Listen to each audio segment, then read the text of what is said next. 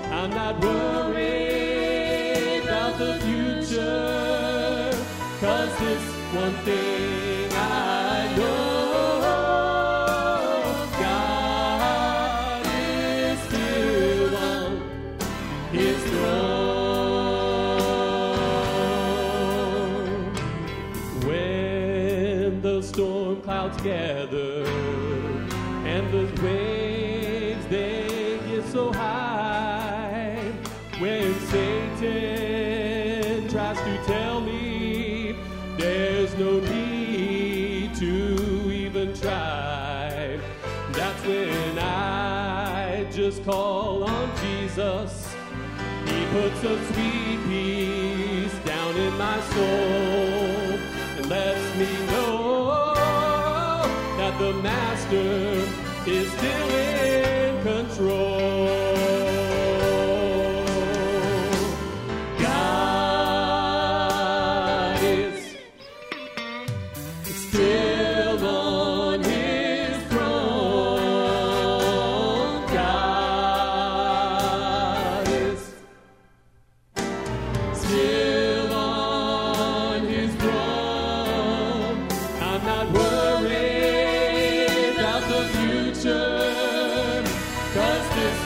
one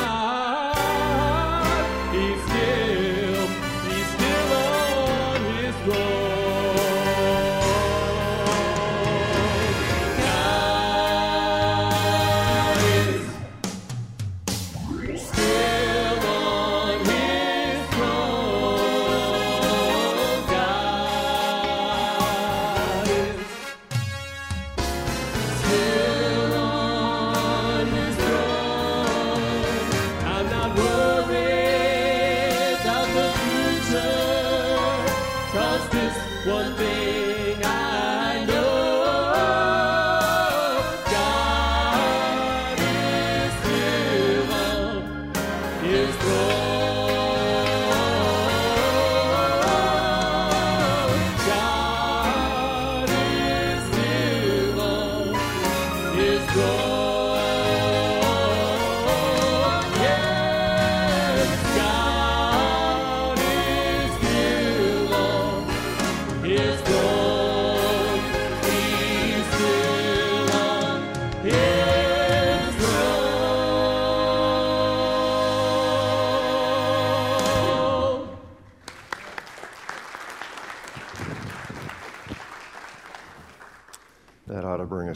to your face and just a calm to your troubled spirit. Thank you so much. Francis Chan wrote a book called Crazy Love. How many of you have read that book? It's a great read. If you haven't read it, you should. Today, we're not going to talk about crazy love, rather, we're going to talk about crazy faith. And before you look at my wife, Faith, and think I'm calling her crazy, let me be quick to say that the crazy faith refers to the faith of a prophet in the Old Testament. He had a crazy faith that caused him to trust God when God wanted three armies to do something ridiculous, like dig a bunch of ditches in a dry desert valley. And, and by the way, if you're old school like me, maybe, maybe you need a little bit of linguistic education because English, have you found out English is so confusing? You know, we have some words that have two exact opposite meanings, which, by the way, is called a contronym. And contra means against, so you've got two meanings that are against each other. But for example, the word crazy is a contronym. Back two to three decades ago, the word crazy meant crazy. If you were crazy, you were crazy. Probably needed to be institutionalized. But now the word crazy has another meaning, and it means good. So being crazy can be both bad and good. Are you still with me? Well, while I'm at it, let me go ahead and educate those of us who are more mature or old uh, to a couple of other words that also have new meanings. The word bad used to mean bad. Uh, I mean, you know, that boy is really bad. I mean, he was a bad kid. He was always in trouble. But, but now the word bad can mean good. We say he is bad. That means good.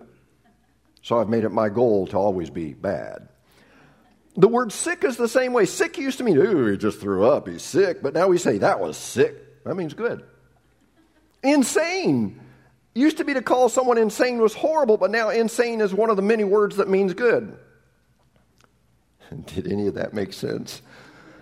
I didn't think so. Maybe I ought to just stick to God's word. Um, but anyway, today I want to talk about the insane, the bad, the sick, the crazy faith of a man in the Old Testament that, with God's help, performed 32 documented miracles. Now, I realize that most of us don't remember anything about a sermon two minutes after it was preached. So I don't expect you to remember our lesson two weeks ago, but it was on the prophet Elisha.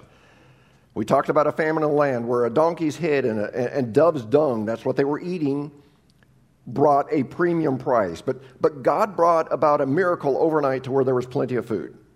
Well, well that lesson two weeks ago prompted me to go back and restudy Elisha's life because I think he's one of my favorite characters in all of the Bible because he is so non traditional in the miracles that he performs. You know, other people in the Bible, that they, they just perform boring miracles, you know, like causing a cripple to walk or bringing sight to the blind, you know, run of the mill miracles. You know that I'm joking, don't you? But every miracle is amazing. But, but Elisha had some insane, sick miracles. Like he caused an axe head to float. Wouldn't that turn some heads? Um, he found a lady who couldn't pay her bills and, and she was probably going to lose her house. And so Elisha had her borrow a bunch of jars from people, and oil mysteriously appeared in all those jars. jars. She sold the oil and paid her bills. That was insane. He also had a high official dip in the dirty Jordan River seven times so his leprosy would go away. So Elisha's faith was insane. It was crazy. What's that old country song?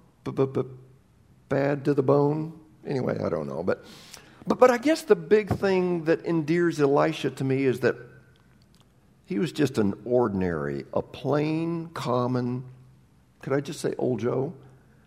He wasn't born into royal family. He, he, didn't belong to a family of priests. He was not someone that had been identified as a mover and, and a shaker and a great leader. He was just a regular guy who, who, catch this, was living at home with his parents, working on a farm. That was Elisha. So here's the background for our lesson there were three kings the king of Israel, the king of Judah, the king of Edom. One day they decided to join forces and do battle against the Moabites, who had become a pain in their side. And they thought that with the odds of, of three against one, that this battle would be nothing more than an easy training exercise. They would be able to get back home and not even work up a sweat. But have you ever found out that in life, things rarely go as planned. What do they call that? Murphy's Law? If anything can go wrong, it will. You know, I, have especially found that to be true with do it yourself projects at home, especially plumbing projects. I believe plumbing projects are brought on by the devil. You know, when, when I get involved in, in, a, in a simple plumbing project, such as cleaning out a drain or replacing a leaky fixture, I generally end up going to, to Meeks or Ehlers half a dozen times because I never get the right part the first time, nor the second, and then I invariably break something as I'm repairing the first problem. And so I get cranky and I can't even kick the cat because we don't believe in having cats. And so I, I, get grouchy with my family. That makes them grouchy, and it all goes downhill from there. So in this situation, these, these three kings thought everything would go smoothly in battle, just kind of a little exercise to train. But instead of winning a quick and easy battle, things fell apart even before the battle began. And what happened is that these three kings underestimated the journey to the place where they would fight the battle. They had to go through the desert to, to, to, get to the battlefront, and it didn't just take them one day or two days or, or even three days, but they marched, listen, through the desert seven long days, long enough to where they ran out of water.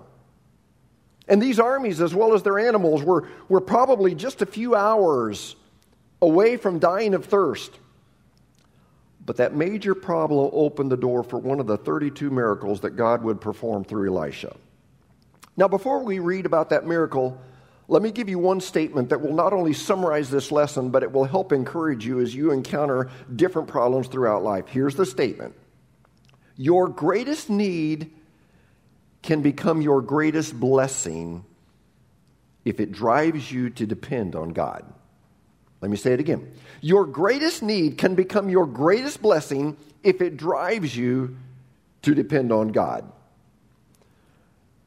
Uh, Dick, one of my um, good friends in this church can testify to this several years ago, and you've heard his testimony, but his business crashed, and he had a woodworking business where he crafted shaker boxes and, and other quality furniture for a community in New York. And, and the first shaker community I was, I was studying it this past week was established in 1774, and they became known for excellent craftsmanship of furniture and other things. Um, but, but 20 years ago, and, and, and, by the way, this right here is a shaker box, and, and uh, Dick made this, and um, I don't know, there are six, seven different boxes inside of this. And um, what, what they do, the way that there's no glue in this, what they do, they cut thin strips of wood and then they steam it so that they can shape it and, and bend it. And uh, because there's no glue, they've got these uh, copper tacks that, uh, you know, it's all put together uh, with, with copper tacks. And, uh, but, but 20 years ago, New York and, and our country went through a, a, recession, and, and so there was little demand for, for this kind of stuff. And what he would do, he'd make these crafts and then make a, a road trip to New York and, and, and, and sell them. Uh, but when, when his business crashed, it left him vulnerable and, and so financially depleted that this man who had tried everything from Buddhism to New Age beliefs this man, to help bring him peace, had walked the entirety of the Appalachian Trail over 2,200 miles. He had done that twice, and partially a third, I think, and fourth time. But anyway, as a result of this financial crash, while traveling out of state on a Palm Sunday, he pulled his car over to the side of the road, got out on his knees beside the road, came to God his greatest need became his greatest blessing because it brought him to Jesus. Let's, let's read the word. And, and remember, this is God's word. Furthermore, it's God's inspired word. Furthermore, it's God's inspired and inerrant word. Uh, furthermore, it's God's inspired, inerrant, and infallible word. 2 Kings chapter 3 verse 9 reads like this. So the king of Israel set out with the king of Judah and the king of Edom. They're the three kings. After a roundabout march of 7 days, the army had no more water for themselves or for the animals with them. What? exclaimed the king of Israel. Has the Lord called us three kings together only to hand us over to Moab? But Jehoshaphat asked, Is there no prophet of the Lord here that we may inquire? of the Lord through him? An officer of the king of Israel answered, Elisha, son of Shaphat, is here. He, he used to pour water on the hands of Elijah, so Elisha at one time used to be Elijah's understudy or assistant. Verse 12 Jehoshaphat said, The, the word of the Lord is with him. So, so the king of Israel and, and Jehoshaphat and the king of Edom went down to him. Now, as we talk about these three kings, it's very important to know that they currently were not in a close relationship with God Jehovah. Uh, Second Chronicles does talk about Jehoshaphat. At one time, he was committed to God. He was trying to follow God Jehovah. But, but he began to stray away and, and began making ungodly alliances. And so at this time, he's not the godly man that he had been. But here's what's so interesting to me is when these three kings and, and their armies and their animals ran out of water, they began to realize, we're in trouble. What should we do? They said, Oh, we need to come to God for help. You've done that, haven't you? I have. And we get this so much at the church. People don't have time for God. But something happens. A health crisis comes up, a financial crisis comes up, a marriage blows up. What do they do? They call the church. They want help. Because even though they may not be in a close relationship with God, they still connect the church to God. And I'm glad they do. But, but these three kings are in major trouble, and they begin to ask around is there anybody in the area who might have some pull with God Jehovah? Maybe make it rain so we can have some water so we don't die, so our animals don't die? Well, an officer said, Now that you mention this, um, I, I do remember the name of a man who at one time used to be the assistant of the great prophet Elijah. And, you know, his name is Elisha. And from what I've heard, this man has done some pretty amazing miracles. And and even though this was pretty much the rookie year of Elisha, he'd already done some veteran miracles. You know, I mentioned two or three to begin with, but, but a couple of others, some people had come to Elisha and said, You know that our town has a lot going for it. It's well situated, but the water is really nasty. I know we don't know of a community around here that would have nasty water, uh, but other communities do have that. But seriously, their water didn't just taste and smell bad like ours. The Bible said it actually caused the land to be unproductive, and, and there were deaths that had been traced back to the water, so the water was toxic. So Elisha said, Bring me a new bowl and put salt in it. And, and Elisha took that salt from the bowl and threw it in the spring that the water came from. And the Bible says that the water was made good. In fact, super interesting, the word used for taking care of that bad water was the word healed. The water was healed. Maybe we need to pray for healing for our water here in El Dorado Springs. Um, do I need? Do I hear an amen there? But and then there's actually one more miracle that was documented before the one that we're studying, and, and, and you can find this in the last couple of verses of 2 Kings chapter two. But some young men made a poor decision to make fun of Elisha, evidently because he was bald. Better listen up. Let me just read this miracle from the Message Bible paraphrase. I love the way it says it. 2 Kings chapter 2 verse 23. Another time Elisha was on his way to Bethel and some little kids came out from the town and taunted him, "What's up, old bald head? Out of our way, skinhead." Elisha turned. He didn't take too kindly to it took one look at them and cursed them in the name of God. Two bears charged out of the underbrush, knocked them about, ripping them limb from limb, 42 children in all. Which more than likely these children were not just little kids. Uh, you know, scholars believe that they were probably young people who knew better, perhaps in their teens. But there are two lessons here. Number one, never make fun of a guy with bald head. And all of the baldies, or I guess the, the proper way to say this is those of us who are hair challenged said, Amen. Never make fun of someone who is hair challenged. Number two, sometimes a bear is just a prayer away. Two lessons, so beware. But anyway, when you are able to perform miracles like this, word gets around, and these three kings, they're in trouble. They send someone to look for Elisha, and they say, Can you pull some strings? And, and since they were not real committed followers of God, I can imagine they, they probably said something that we hear a lot today from people who are, as a whole, just kind of casual about their faith, but maybe they said, Could you please talk to the man upstairs? And you know, that's my pet peeve and get him to make it rain so we can get some water before we all die? Well, how did Elisha respond? It, it, it cracks me up because it almost, it's almost like Elisha shows a little bit of an attitude. And these are, these are my words, but, but, but he's like, guys, you haven't had the time of day for God. You haven't made any effort to serve him. Now you're in trouble. All of a sudden, you want me to use my position as a prophet to put in a kind word to God for you? And listen to what Elisha said. It, it's kind of smart alecky. 2 Kings 3.13. Elisha said to the king of Israel, What do we have to do with each other? Go to the prophets of your father and the prophets of your mother. In other words, we're not buddies. What do we have to do with each other? You haven't been giving God the time of day, so you just need to take your toys and go back home and get help from some other God. Now, I know that smell that, that sounds really smart alecky, um, but but other prophets in the Bible at times were feisty as well, and maybe it runs in the DNA of all pastors. Maybe we're all smart alecks at times, but but when you study Elisha's mentor Elijah, you see that Elijah was the king of attitude.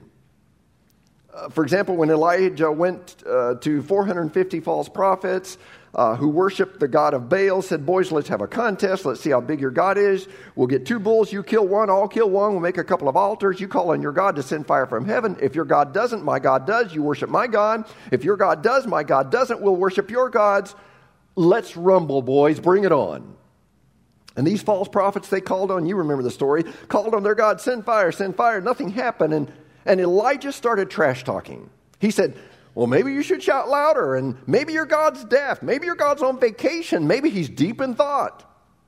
And you can read this in 1 Kings 18. But, but Elisha shows some feistiness as well and says, Why do you three kings come to me? You haven't had time for God until now. You're in trouble and you come?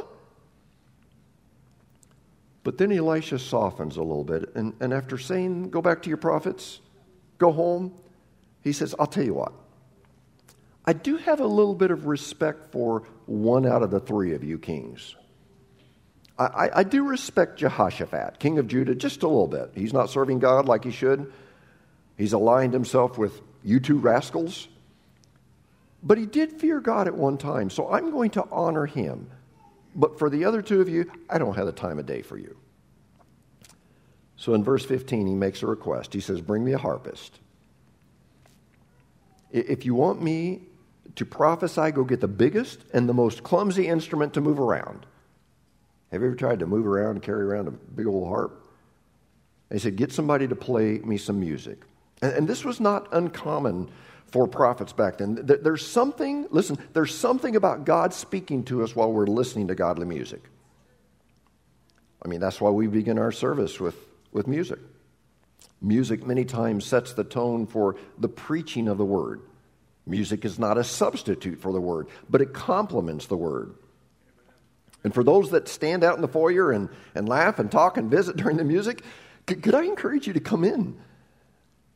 Come in and get in on all of the service. Music has a way of opening our hearts and preparing our hearts to hear from God. But anyway, Elisha says, Give me a harp, give me a harpist, and while the harpist is playing music, Elisha begins to seek God, and it doesn't take long. And Elisha receives a message from the Lord, and here it is, 2 Kings 3.15.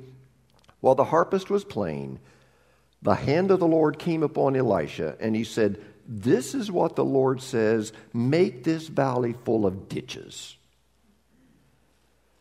Now, admittedly, this is a strange request from the Lord. And can you imagine the response of the troops. I mean, the troops are tired. They've been marching in the desert for seven days. They're out of water. They're dehydrated. Now, Elisha asks them to go out into the hot sun and do one of the most difficult manual labor tasks possible, which is to dig ditches and dirt that's rock hard. That is rock hard because of lack of rain. The other day, we, we lost a little birdie at our house, and just a little story here. I, had been mowing and I saw a little birdie that had been blown out, probably of the nest during that windstorm we had. And uh, it was injured and couldn't fly. And so I called my grandson Jace out there, and Jace just really have, has a soft uh, spot in his heart for, for animals. And uh, he gently picked up the bird and nursed the bird and loved the bird. And um, you want to know what he named the bird? Larry, as in Larry Bird. I thought that, yeah, that's pretty creative, Larry Bird.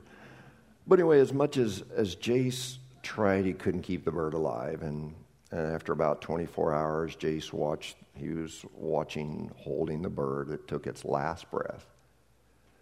And there were plenty of tears as he said goodbye. But all of that to say that Jace put him in a little cardboard box, and we went out to the animal cemetery that we have in our backyard. And I don't even know how many animal funerals we've had back there. And I hope nobody ever comes and digs up our backyard because the animal bones probably would pass for a crime scene. But but we started digging and digging in that ground, and, and you know we've had quite a bit of rain this this this spring, and but as much rain as we've had, you know the the week or so where we haven't had rain, that ground was rock hard. And we were barely able to dig a hole deep enough for that little tiny box. But here Elisha said, Go dig in the hard dirt of this dry valley, make it full of ditches. Now, if you haven't read the account, you're probably thinking, okay, God wanted some ditches to catch the water because he's about to send, a, a, I mean, a big rain. And the old timers used to say, you know, a, a, toad strangling, a duck drowning, turtle floating, gully washer. And, you know, if you're from the city, that just means a, a big rain. Uh, but, but instead of God sending rain, look at the strategy that God decided to use. And by the way, God doesn't always use the same strategy. That bothers us because we're creatures of habit. We believe if God uses one method, then he we have to duplicate that. We have to keep doing that forever until Jesus comes. But God doesn't always use the, the same strategy. You know, with Elijah, Elisha's predecessor, they needed water. God sent a rainstorm. With Elisha, God chooses to use another method to provide water. Let's read about in verse 17. For this is what the Lord says You will see neither wind nor rain. So it's not going to rain. Yet this valley will be filled with water, and you, your cattle, and your other animals will drink. This is an easy thing, easy peasy thing in the eyes of the Lord. He will also hand Moab over to you. So there'd be no storm, no wind, no rain, but God was about to provide water on the condition that they first dug ditches throughout the valley. Now, what I want to do for the rest of our time together is to try to apply this directly to our lives. And, and I want to show you two principles of crazy faith, insane faith, sick faith. Here's the first one you can't make water.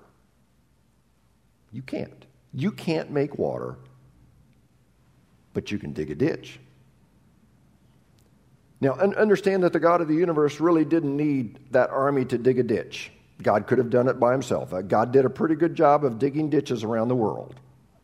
You know, we call them lakes, rivers, streams, and oceans. God didn't need their help to dig a ditch. But, but it was almost as if God were saying, You show me your faith, and I'll show you my faithfulness. What are some examples of this in the New Testament? Peter's one, he was in the boat, and Jesus said, if, uh, and said, Jesus, if that's you, Tell me to come and I'll come. And Jesus said, Come. What did Peter do? He got out of the boat. Now, there were 11 other disciples in the boat, but Peter was the only one that had the faith to get out of the boat. And as a result, he's the only one out of the 12 that could put on his resume, I walked on water. Another example in the New Testament was a man with a withered hand. What did Jesus say to him? Stretch out your hand. Now, Jesus didn't need the man to stretch out his hand. Jesus could have said, Be healed. But instead, he said, Stretch out your hand. I want to see your faith. And then he healed him. Another time, there was a man who hadn't been able to walk for years, and, and Jesus looked at him and said, Get up, pick up your mat, and walk. I will heal you, but you got to get up and you got to pick up your mat. You can't make water, but you can dig a ditch. There was another man who was blind from birth, and Jesus went up to him and picked up some dirt and spit in it, rubbed it, and made some mud and put this on the man's eyes, which most of it would say, Jesus, that's not safe. I mean, you could spread the COVID virus. Besides that, Jesus, this is nasty. But Jesus did that, then said, Go wash your eyes in the pool of Siloam. In other words, you show me your faith, I'll show you my faithfulness.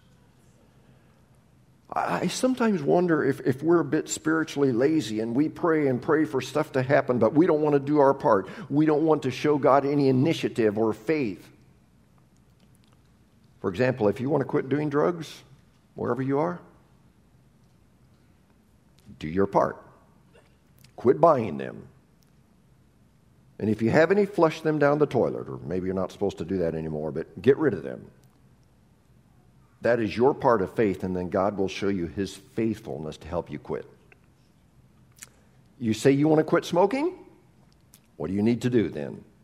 Question for you What do you need to do to show your faith? You, you say you want God to heal a relationship that's gone bad? Well, your part is to treat them with love, even if they're ugly to you and maybe even initiate some conversation for restoration. What are you doing? You're digging a ditch. You want your kids to serve Christ? I know there are no guarantees, but bring them to church. And as soon as our kids' department is open again, get them involved in kids' activities and youth group. Not, to mention, it, it's okay to put them in sports programs because those help them learn teamwork and humility and skills, but make it a priority to send them to kids and youth camps. And here's the biggie be faithful to spend time sharing scripture with them, praying with them around the home. You can't make water, you can dig a ditch. You say you want to tithe, but you feel you can't afford to, then maybe a first step would be to tithe your time. We talked about needing some mowers. Maybe you could tithe your time. You don't have the money, but you can begin by tithing your time. You can't make water but you can dig a ditch. The, the second principle is this don't worry how small it is, just worry about obeying. I mean, think about this. How, how, do you dig a ditch? If you're in the 9th century BC, how do you dig a ditch? One shovel full of dirt at a time. No excavators, no skid steers, no tractors. One shovelful. And it would have been very primitive, but one shovelful at a time. Zechariah 4:10 says, "Do not despise these small beginnings, for the Lord rejoices to see the work begin." So don't worry about how small it is. Just worry about obeying. You know, some people want to want to make a big impact, you know. If you want to make a big impact, be willing to do the small things, the, the behind the scenes things. I really believe that some of the greatest rewards in heaven will be doled out to those who were faithful behind the scenes. People such as volunteer cleaners, mowers, people like the ones that go to people who are shut in and encourage them, people who send cards of encouragement, people who do things unnoticed. They're, they're not worried how small it is, they're not worried that no one thanks them for doing that. They're just trying to do their part. Well, what happened in our lesson? the, the, the troops dug the ditches. They did, they did the small things. And then in 2 Kings chapter 3, verse 20, the next morning, about the time for the offering, for offering the sacrifice, there it was water flowing from the direction of Edom. And the land was filled with water. No rain, but God brought the water. This is not a health, wealth, prosperity message, but if you show some faith, God will show you his faithfulness. So, in a day in which you hear the motivational pep talks, you know, go change the world, reach for the stars, be a mover and a shaker, do something big, could I maybe just go against that and just urge you to begin with the small things? Just obey, just do your part, one shovelful at a time. Don't worry about changing the world. Why don't you worry about changing one life at a time? You know, we have a slogan for our life groups it's think small. Don't feel that in order to be significant that you have to do big noticeable things for God. Just start with the small things. Do your part. Just obey. So, do you want to know how I've been praying for you this past week? My prayer for you this past week, literally, God, would you give us a church full of ditch diggers? I prayed that prayer. People who will not worry about being up front or noticed, but people who will be willing to do their tiny part for God, but will have such a crazy faith that God will work through them and do incredible things for His honor and glory. So this week,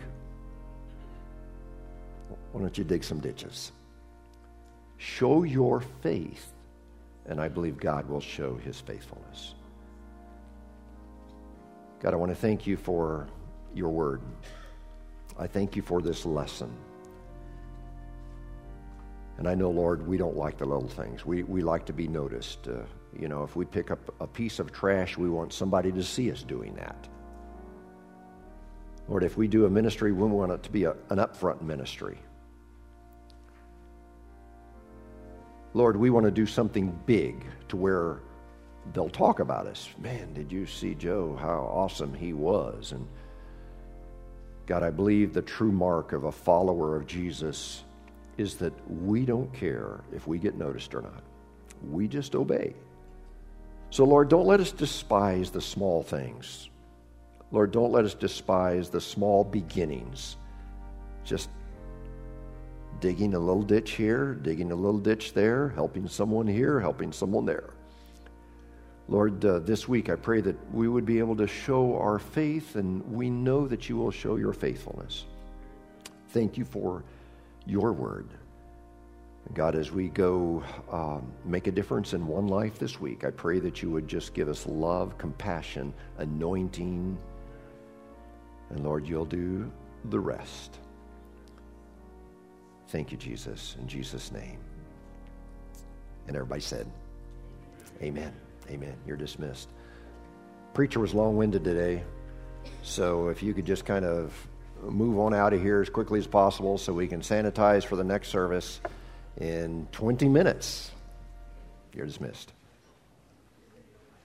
You've been listening to the Sunday morning message broadcast from Church of God Holiness in El Dorado Springs. Our messages are archived at www.eldochurch.com, or to order compact discs or DVD videos of the messages, call the church at 417 876 2200.